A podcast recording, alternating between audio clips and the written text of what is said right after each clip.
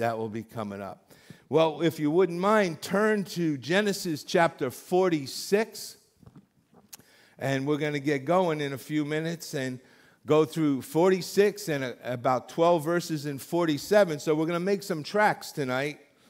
But as I was studying God's word and, and going over this, some things really jumped out at me that I think are important for me to share with you tonight on how God had two names for our main character was the first one.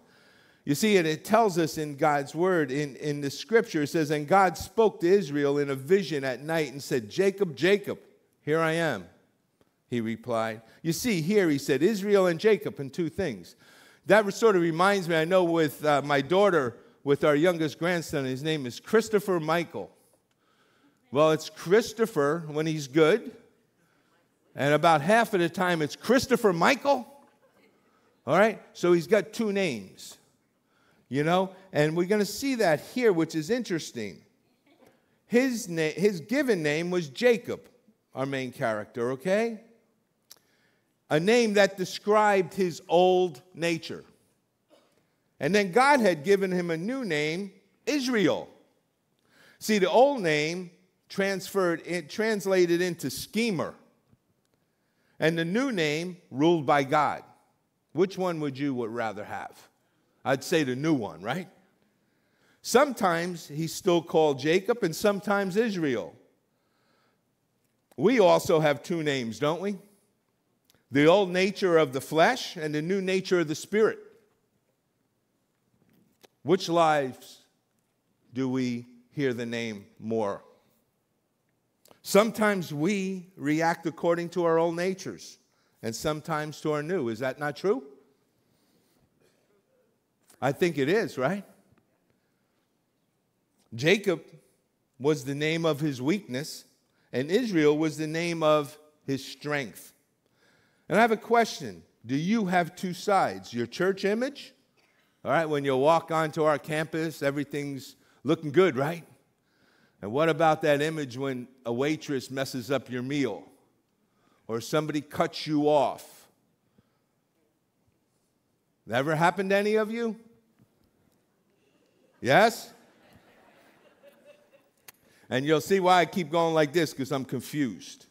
You know, a lot of you know me with glasses. I've wore glasses all my life since fourth grade. and now I don't, but I keep going like this because I need, think I need glasses up here. Well, I do when I'm reading, but I don't to see you. Well, let's all turn to, to 46 in Genesis, chapter 46, and we'll get going with our text here. So Israel set out with all that was his.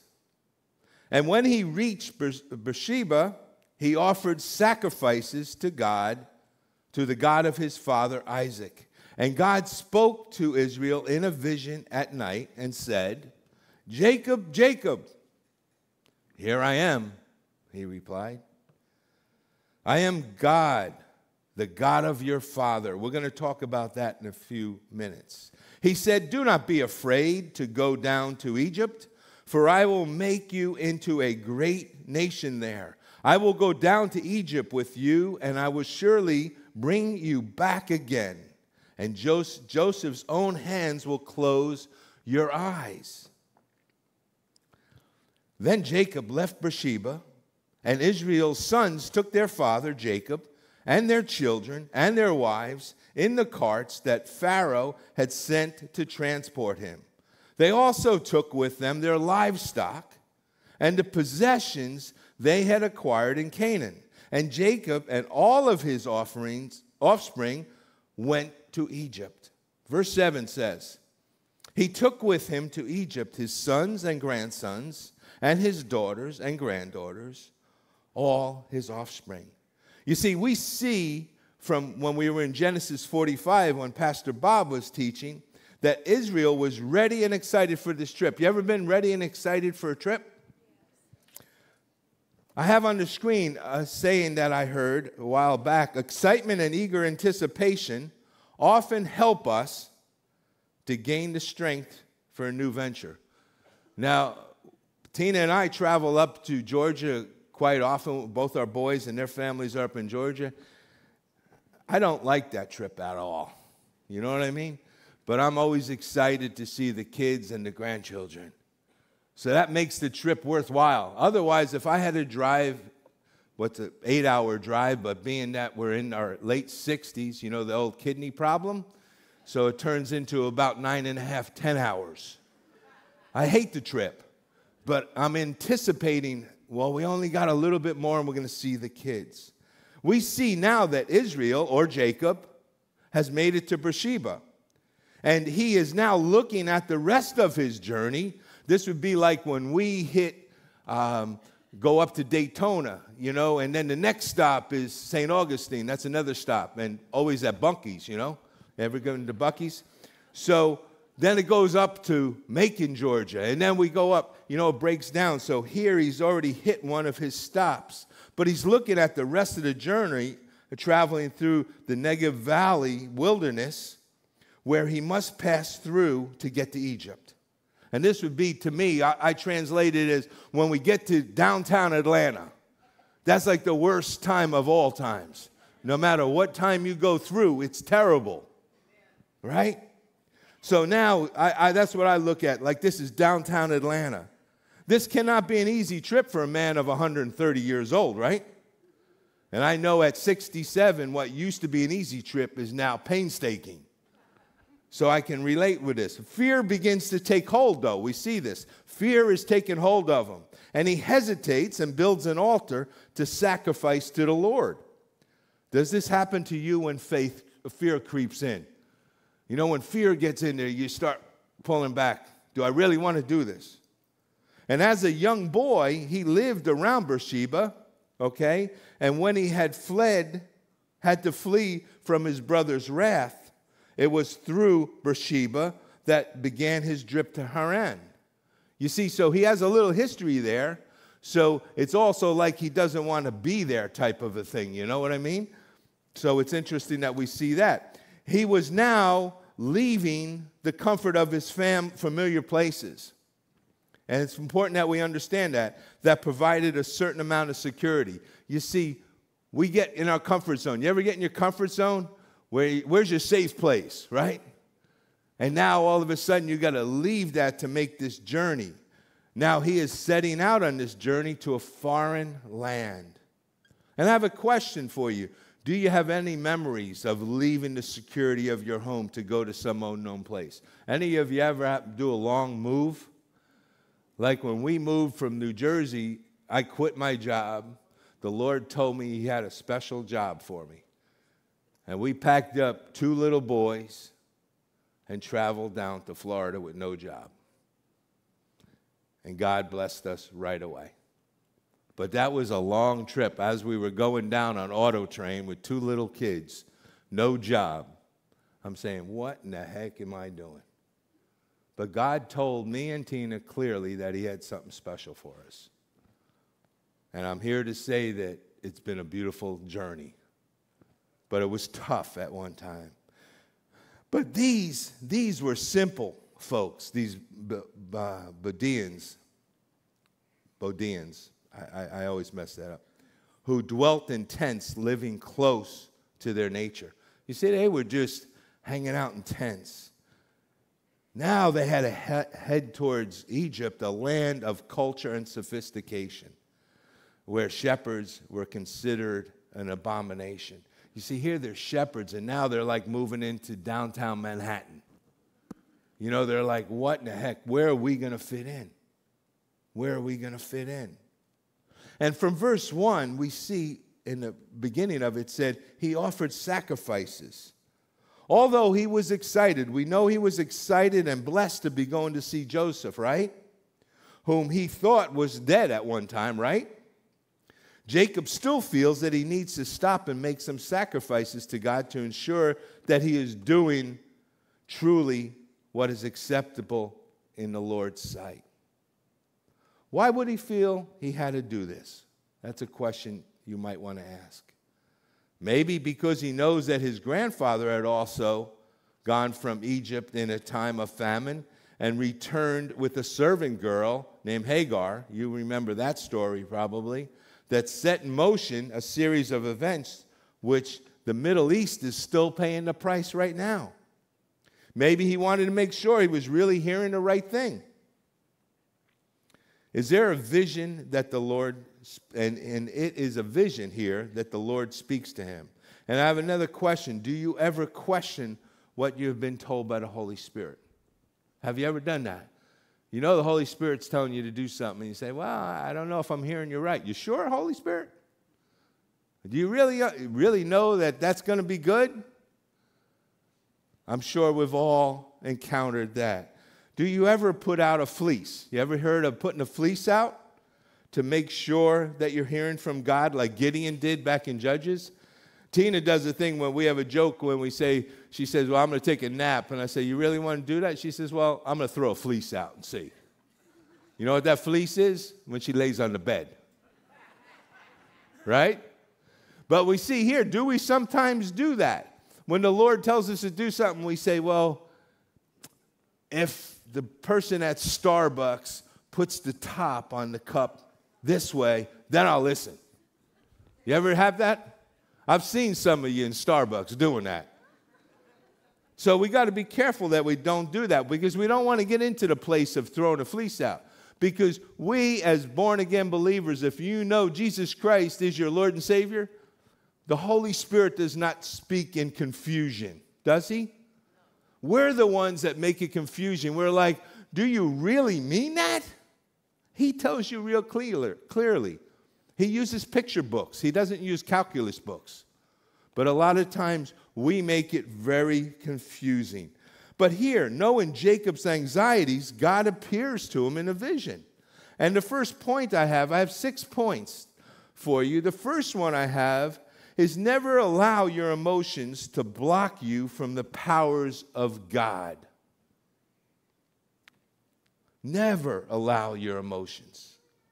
And verse 3, from verse 3, we saw where it says, the God of his father. And this made me think. I want to ask you if any of you are worshiping the God of someone else. Now, we know that, uh, listen to me, we know there's only one God, right? We all believe there's only one God, right? I hope so.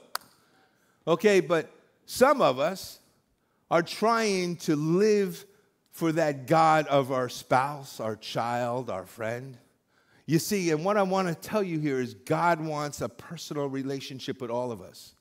And He deals with all of us individually perfectly. So when we see this, don't try to live up to the God of your friend or your neighbor or somebody else or your pastor.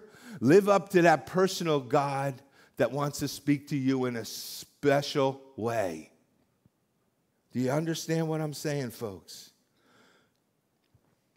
Or are you striving to have that relationship with somebody else? Is God. And I look at it this way how many of you wear t shirts from a college or a team? Dave Barnes, our other one of our other pastors, insists on wearing Miami Dolphin stuff. You got to pray for him to be delivered. But how many? Like, I have all these t shirts from different colleges.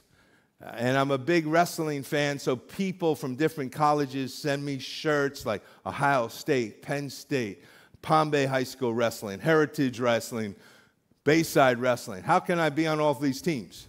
And people will go, Oh, did you wrestle at Penn State? And I'm like, Do I want to lie to them and think I'm a real stud? No. And I got to say, No, I didn't.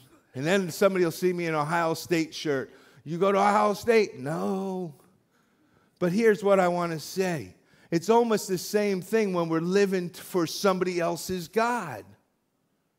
You see, we want a sincere relationship with the Lord, a personal relationship. And then it goes on to verse 3, it says, Don't be afraid. You see, God said He would go with him, did He not? God said He would go with him. Do you know that God always wants to be with him and you? You see, God always wants to be with you. I have a thing on the screen. It says, always listen and obey God's direction. He always wants only the best for you. Always the best for you. Verse 7, we saw where it says, He took with him his sons, grandsons, daughters, and granddaughters, and all his offspring. God's will is that none shall perish, folks. This does not mean that the whole family is automatically saved if their parents are believers. But it does mean that as a believing parent, for us as parents here, if you're a parent and you believe in Jesus Christ, now I'm sure there's many people in here that have children or relatives that aren't walking with the Lord. Don't take that as something you messed up. But we see here that God's telling us very clearly that being a believing parent, you can expect God to work in the rest of your family as they are obedient to God's word. You see, we need to pray that they're obedient to God's word. And I want to take a second just to lift up all those prodigals. Let's just pray quickly. Father God, I know there's many people here that have prodigals in their lives. Maybe their children, grandchildren, parents, brothers or sisters. We lift them all up to you right now, and we pray, Lord God, that they will come to know you and they will come to worship you with all of their hearts. In Jesus' name we pray. Amen. You see, and then we see on the screen, I have Acts 16 31, where it says, They replied, Believe in the Lord Jesus Christ, and you will be saved, you and your household. That should give us great hope, folks. Should give us great hope. And we see also in verse 3 that it says, God calls him by his name of weakness, right? God is meeting him in his weakness. Point number two God is so good, always wanting to meet us in our places of weakness. That's for all of us. He wants to meet us right where we're at. Remember when Paul said that he is glorified in his weakness. For when he is weak, then he was strong. For God's strength was made perfect in what? His weakness. And you see on the screen, I have 2 Corinthians 12 10. That is why, for Christ's sake, I delight in weakness, in insults, in hardships, in persecutions, in difficulties. For when I am weak, then I am strong. You see, Jacob had a good reason to be afraid, did he not? He was an old man and he was venturing out to an unfamiliar territory. We were up in South Carolina at a beautiful resort, personal resort. It was a resort, personal place that somebody loaned us, and we decided to take a trip to the Ark Museum. Well, I put it on my phone to the shortest way to get to Kentucky to the Ark Museum and it took me through every country road in the Carolinas. And we left the place at 4 a.m., and it was raining and dark. And if any of you have been up in the Carolinas, the roads are about this thin and a lot of trucks. So I know what Jacob was going through. Because I rededicated my life about 37 times but we did get there eventually. You see, he was going to an idolatrous country. The Egyptians worshiped everything from cats to crocodiles. I put cats in there because I know Pastor Dave loves cats. Jacob have lived close to nature and close to God. You see, he had a simple relationship with the one true God. You see, that's what we need. We need a simple relationship with God. We don't need a complicated life with God. We make it complicated. God says, keep it simple. God says, keep it simple. Just love me with all your heart. That's all we got to do. That's all we got to do. There are indications that this could have an adverse effects on the future of his descendants because this is what he was worried about. He'd come from a real simple place, real simple little country place, all right? But then he's thinking, what's going to happen to my family? You see, his grandfather, Abraham, had a night vision that terrified him, and the Lord told him that his descendants would be strangers in a land for 400 years. But afterwards, the Lord would deliver them. But you see, there's two sides to that, right? Being strangers for 400 years and then being delivered. Could this possibly be the beginning of, of that 400 years out of the land of promise? You see, the new land would bring his family into new temptations. His sons were not the most honorable people already. We've seen that. They had shown their tendencies towards evil many times. And when we go on later on in the next chapter, okay, uh, 48, we're going to see some of the, that being dealt with. What will happen to them when they are faced with the added temptations and allurements of cultural Egypt? You see, he's worried. what are my kids going to do? They're already on slippery slopes, right? And now I'm taking them to downtown Manhattan. Bars and everything all over the place, right? What's going to happen to them? And I have a little story for you. There was a little boy who kept falling out of his bed. When his mom asked him why, he said, I guess I'm staying too close to where I get in right? And I want to say something to you here. I have it on the screen. The closer you are to the edge of a cliff, the closer you are to disaster. So, why, I ask you, do some of us get so close to a life of sin and just try to walk next to that edge? You get where I'm going, folks? It's important. Get away from the edge. Don't stay so close so you fall over. You see, God wanted to remove his fear. God does not want his children to fear. The Bible tells us that fear has torment. God does not want to see you to be tormented by fear. And it tells us on 1 John 4 8, you'll see it on the screen, there is no fear in love. But perfect love casts out fear because fear involves torment. But he who fears has not been made perfect in love. We love him because he first loved us.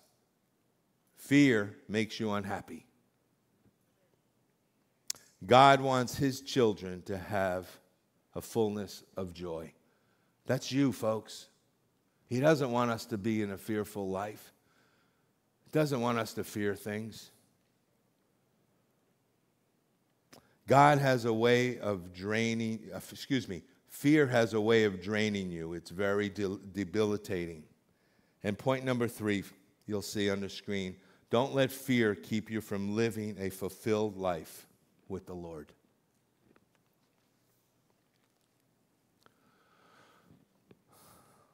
The Lord removed his fears. He called him by his name Jacob, Jacob. It should be comforting to know that God knows your name also. And I believe that many times, and I, I don't listen real well, sure Tina will attest to that, but I know God says, Norm, Norm, I want to talk with you. And I'm too busy trying to fix the situation that I'm in. Sometimes, because of our circumstances, we think that God has forgotten us. Fear belongs to our old nature. So, as Jacob feared, God called him by his old name. God knows him by his new name also. There, are, there were times when God called him Israel. He was on good terms with God. When God called him by his name, he answered, Here I am. It is good to have a close relationship with God, is it not? to be on speaking terms with him. And I want to read a scripture. You can jot it down, just the, the address, Proverbs 16 7. Proverbs 16 7. It says, When a man's ways are pleasing to the Lord, he makes even his enemies live at peace with him. And as I said in our opening, when God speaks to you, he keep the conversation going, right? When God speaks to you, how do we do that? Converse with God. That's why a lot of people say quiet time. I like to say quality time because how can it be quiet time if I'm talking to God and He's talking to me? That's why I like to call it quality time, right? Get used to talking to God. He loves to have that conversation, He loves to talk. He assured him of who he was. He said, I am God, the God of your fathers. When Jeremiah was facing overwhelming circumstances, he remembered, and I have a bunch of scriptures that I'm just going to read for lack of time, but Jeremiah 32 17, you can jot it down. Ah, sovereign Lord, he said, you have made the heavens and the earth by your great power and outstretched arm. Nothing is too hard for you. And when Paul was up to it, he held on to what he says in Romans 8:31, if God is for you, who can be against you? I love that scripture. If God is for you and if my wife would say, you know that Michael W. Smith, he says that, right? And Tina always tries to outsing him and say, since God is for you, right? Because we all know that God is for us, correct? But we need to hold on to that. Since God is for you, nothing can be against you. When David was being hunted down, he got a lot of comfort from Psalm 27 1 through 3. The Lord is my light and my salvation. Whom shall I fear? The Lord is the stronghold of my life. Of whom shall I be afraid? When evil men advance against me, to devour my flesh. When my enemies and my foes attack me, they will stumble and fall. Though an army besieges me, my heart will not fear. Though war break out against me, even then I will be comforted. And David had a lot going against him, right? God also gave Israel or Jacob, we'll use them both together here, wonderful promises of the future and does the same for us. He got promises for us too, right? God was promising that he would make Jacob a great nation in Egypt. And God promised to go with him. We'll see point number four on the screen. Don't let the unknown future cause you to f- live in fear. Let God's presence in you help you dispel fear. Do you know God is present in all of you? Do you believe that? Do you believe that? And I have another scripture here in Isaiah 41. So do not fear, for I am with you. Do not be dismayed, for I am your God. I will strengthen you and uh, help you. I'll uphold you with my righteous right hand. Verse 4 talks about the promise to bring him back I will surely bring you back again, he said. You see, God told him that he will not have to forfeit the promise of the land by going to Egypt. He told him he was going to bring them back. The promise that this land will be given to your descendants still holds, God was telling him. The promises of God are certain, they shall not fail. Verse 4 also talks about Joseph shall close your eyes. You will survive the journey, he's telling him. You will soon be seeing your son that you loved and grieved over so many years. He will put his hands on your eyes, he says. This is a reference to his being with, G- with Joseph when he dies. You see, he will put his hand on his eyes to close them. Are any of you at any crossroads in your life right now? Major decisions in your lives, whatever it might be. Are you paralyzed by fear? Your Father in heaven does not want you to fear, folks. If you can hear his voice, he is calling you by name. He is promising to go with you and to be with you.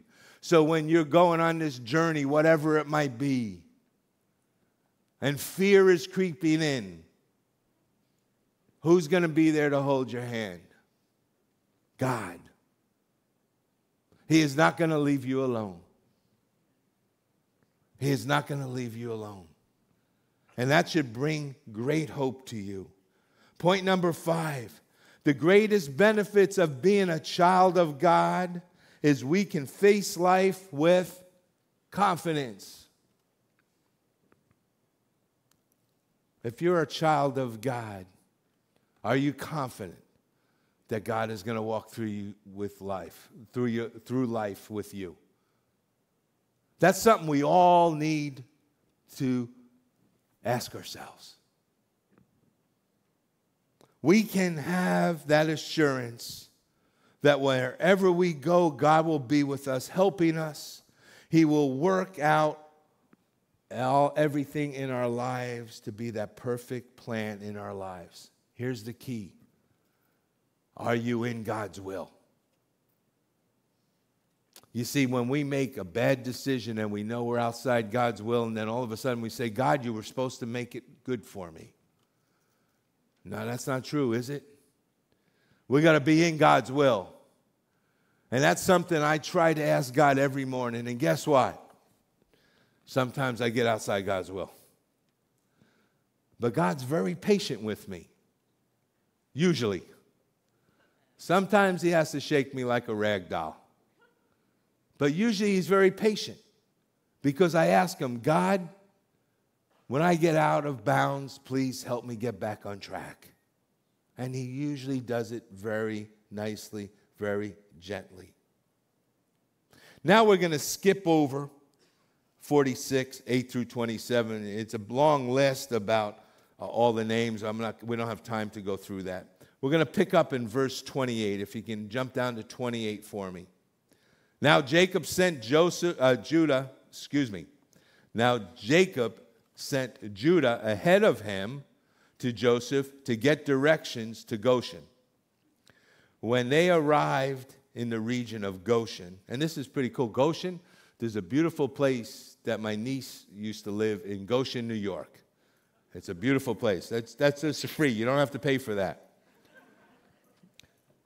When they arrived in the region of, region of Goshen, Joseph had his chariot made ready and went to Goshen to meet his father Israel. As soon as Joseph appeared before him, he threw his arms around his father and wept for a long time. Israel said to Joseph, Now I am ready to die, since I have seen for myself you are still alive. After 22 years, Joseph is reunited with his father Jacob. This reunion was another confirmation to Jacob that God's promises were good and dependable, even when it looks like something will not work out. And here we go. When you're down to nothing, God is up to what? Something. Interesting fact Goshen means to draw near Judah means to praise. It's not a coincidence that Judah led the way to Goshen. And I want to read something from Psalm 100, 4 through 5. Psalm 100, 4 through 5. Enter his gates with thanksgiving and his courts with praise.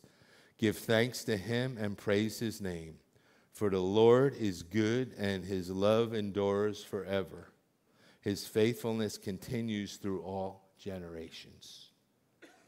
And I have a thing that I, I read a long time ago, and I, I just love this. Praise is the soil that allows the fruit of joy to thrive.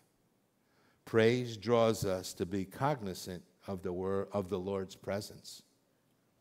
What a reunion Israel had with his son, that he thought his son was dead. Now he sees he's alive. How exciting is that? P- picking up on 46 31, we see then Joseph said to his brothers and his father's household, I will go up and speak to Pharaoh and will say to him, My brothers and my father's household who were living in the land of Canaan have come to me. The men are shepherds, they tend livestock, and they have brought along their flocks and the herds and everything they own. And then it goes on in 33 when Pharaoh calls you in and asks, What is your occupation? You should answer, Your servants have tended livestock from our boyhood on, just as our fathers did. Then you will be allowed to settle in the region of Goshen, for all shepherds are destitute, uh, detestable to the Egyptians. Following this reunion, Joseph became a mediator for his family, we see here, and he goes before Pharaoh on their behalf. My friends, after Jesus died for our sins and ascended into heaven, he sits at the right hand of God interceding for you. Hebrews 7:25 is on the screen. Therefore, he is able to save completely those who come to God through him because he always lives to do what? To intercede for them. Joseph not only intercedes for his brothers, but he also instructs them, saying, When you go before Pharaoh and he asks for your occupation, tell them you are shepherds. Why did he do this? Because shepherds are at the bottom of the system, bottom of the food chain of all of them. Shepherds were untouchable. People did not interact with them. They were somewhat marked men, completely separated from the worldly Egyptian system. But you see, Joseph knew, and this is really, Joseph, a pretty smart dude, you know? He knew that if his brothers were not marked, in other words, cast off, they would most likely get absorbed into the Egyptian culture. You see, his whole plan was very strategic. He wanted to you're shepherds, so everybody's like, all right, leave them alone. We don't want to hang out. We don't want to party with these guys because they smell like sheep. Right? So he does a little reverse psychology, which is pretty amazing. How can you be marked, I ask? How can we be marked as Christians? By a bumper sticker, witness t shirt, hat? openly carrying your Bible?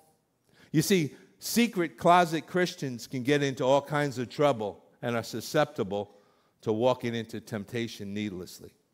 We need to identify ourselves, brothers and sisters, at every opportunity, even if it makes you look like shepherds in our society.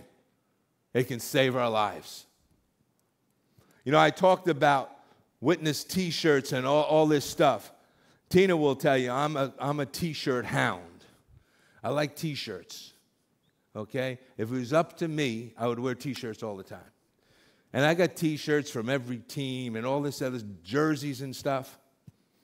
But when I was studying this, you know what God told me?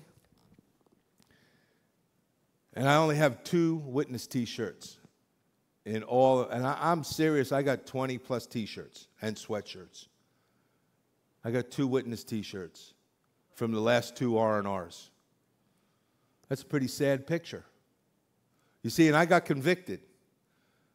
And you know what the Lord told me? I want to see how much you really love me.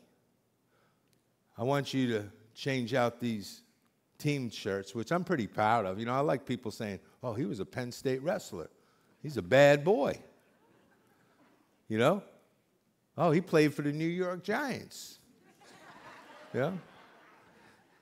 And sometimes I just, you know, I'll let them think that, you know? But then they look and they see 57, uh, 56, and they see Lawrence Taylor. Now, he ain't Lawrence Taylor, but maybe he knew him, you know? But it's a sad thought. And I want to challenge you something. And, and how often do people, can people see you as a marked Christian? Can they see anything or do they just think you work for Nike or Adidas or some team? And I'm not saying that's bad. You know, it's not a bad thing to support things unless you support the Miami Dolphins. you know?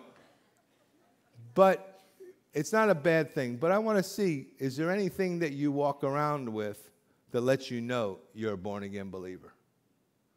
And what I'm hoping, you know, I'm really hoping, I'm hoping I'm going to get a kickback on this, that you're all going to be convicted and you're going to walk past the bookstore and buy witness t shirts. but think about it. You know, our, our burnt offering team, they'll be out there for Family Fun Day. And we got some of them in here. Where's your hats? Hold the hat up. A lot of them got hats that say Jesus. Very simple. Doesn't say Calvary Chapel, says Jesus. I want to challenge you. Be marked for Jesus Christ. And you'll see on the screen Lord, may I live my life as a marked follower for you. 47, verse 47, I mean, chapter 47 goes on. Joseph went and told Pharaoh, My father and brothers, with their flocks and herds and everything they own, have come from the land of Canaan and are now in Goshen. He chose five of his brothers and presented them before Pharaoh. Pharaoh asked the brothers, What is your occupation? Now, do you think the brothers were saying, ah, maybe I'll say I'm a banker or something? Your servants are shepherds, they said. They replied to Pharaoh, just as our fathers were. They also said to him, We have come to live there a while because the famine is severe in Canaan and your servants' flocks have no pasture. So now, please let your servants settle in Goshen. You know, see, and who had also started this, right? Joseph already set the, set the table, right? Pharaoh said to Joseph, Your father and your brothers have come to you, and the land of Egypt is before you. Settle your father and your brothers in the best part of the land. Let them live in Goshen. And if you know any among them with special ability, put them in charge of my own livestock. It's even getting better. And we remember from two weeks ago, Pastor Bob shared with us how God had sent Joseph ahead to save his family and prepare a place for them. God's plan, right? A lot of people say, well, his brothers just pulled a fast one. But God had set this table, right? Here, God was fulfilling his promise and settling Jacob's family in the land. Notice that Jacob took five of his brothers. In Scripture, five is a meaning for grace. And we see here that Joseph doesn't bring up his brother's flaws to Pharaoh, and Bob had talked about that also. No, he says, This is my family, and that's what the Lord will do with us. Jude 24 tells us, you'll see on the screen, to him who is able to keep you from falling and to present you before his glorious presence without fault and with great joy. 47 7 says, Then Joseph brought his father Jacob in and presented him before Pharaoh. After Jacob blessed Pharaoh, and Pharaoh asked him, How old are you? And Jacob said to Pharaoh, The years of my pilgrimage are a 130. My years have been few and difficult, and they do not equal the years of the, of the pilgrimage of my fathers. Then Jacob blessed Pharaoh and went out from his presence. So Joseph settled his father and his brothers in Egypt and gave them property in the best part of the land, the district of Rameses, as Pharaoh directed. Joseph also provided his father and his brothers and all his father's household with food according to the number of their children. We see here that Jacob's brief audience with Pharaoh is another aspect of the fulfillment of God's covenant. This promise has three parts multiplying Abraham's offspring, giving them the promised land, and blessing all of the families of the earth through them. But we see how can Jacob bless Pharaoh? The Pharaoh is rich and sitting on his throne, but listen to this. But God is rich. But Jacob is rich in God's kingdom, correct? He had the true position of privilege. And that's us. As born again believers, we have the greatest promise right now. I am often blessed by going in and doing ministry in places that most people would not go. And when I go into these pretty dark areas, say, whether it's the prisons or the inner cities or the drug houses, wherever I go, every time I leave, I leave blessed more than those people that I minister to. Whether I'm feeding them food or feeding them the Word of God. I walk out of there like I'm a multimillionaire. And the reason I'm saying this is not because I'm super spiritual. Believe me, that's not what I'm saying. Reason I'm saying that is when we serve those in need, we are blessed by God beyond what words can say. It's so important that we do this. You want to see God come alive in your life? Start serving others in need.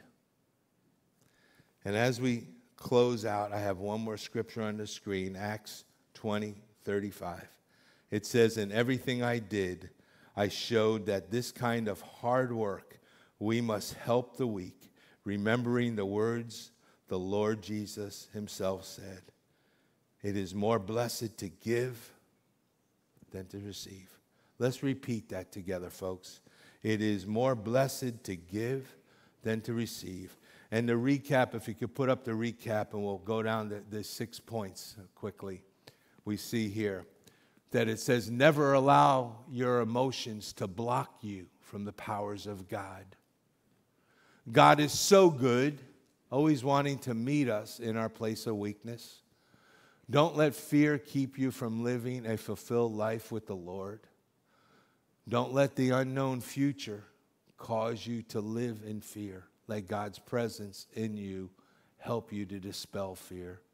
The greatest benefits of being a child of God is we can face life with confidence. And Lord, may I live my life as a marked follower for you. Father God, we thank you that you allow us to come through this piece of scripture, Lord. Such a powerful lesson for all of us. And Lord, I pray that those here that might have been touched by because they might not have a relationship, that personal relationship with you. They, they might know you, they might love you, they might have committed their lives to you, but yet they don't feel they have that personal relationship because they're trying to have a relationship similar, similar to a friend or a loved one. Change that tonight in their lives. May they have that true relationship, personal relationship with you, Lord God. And Lord, those that struggle with fear, may these scriptures have brought them healing and deliverance from that tool of Satan. Because fear is not of God, it is of the enemy. So just heal those people. And Lord, as we leave here tonight, we ask that we leave that much closer to you. May we truly live our lives for you. And Lord, those that do have prodigals, I ask that you restore these broken relationships, the relationships that people might have with you, Lord God. And those people that have loved ones that are prodigals, may they not give up on them. May they continue to pray over them and know that it might be years, it might be tomorrow, but they will not give up until they too, truly do come to a relationship with you. So we love you, Lord, and we commit our lives to you. In Jesus' name we pray. Amen. Amen. And I just want to say thank you for all of you for coming here and blessing this church with your tithes and your offerings. And if you know, we have boxes in the back, or you can give through online through the web. But we do appreciate all you do to help us do the ministry. And may you go in the power of Jesus Christ. God bless you all.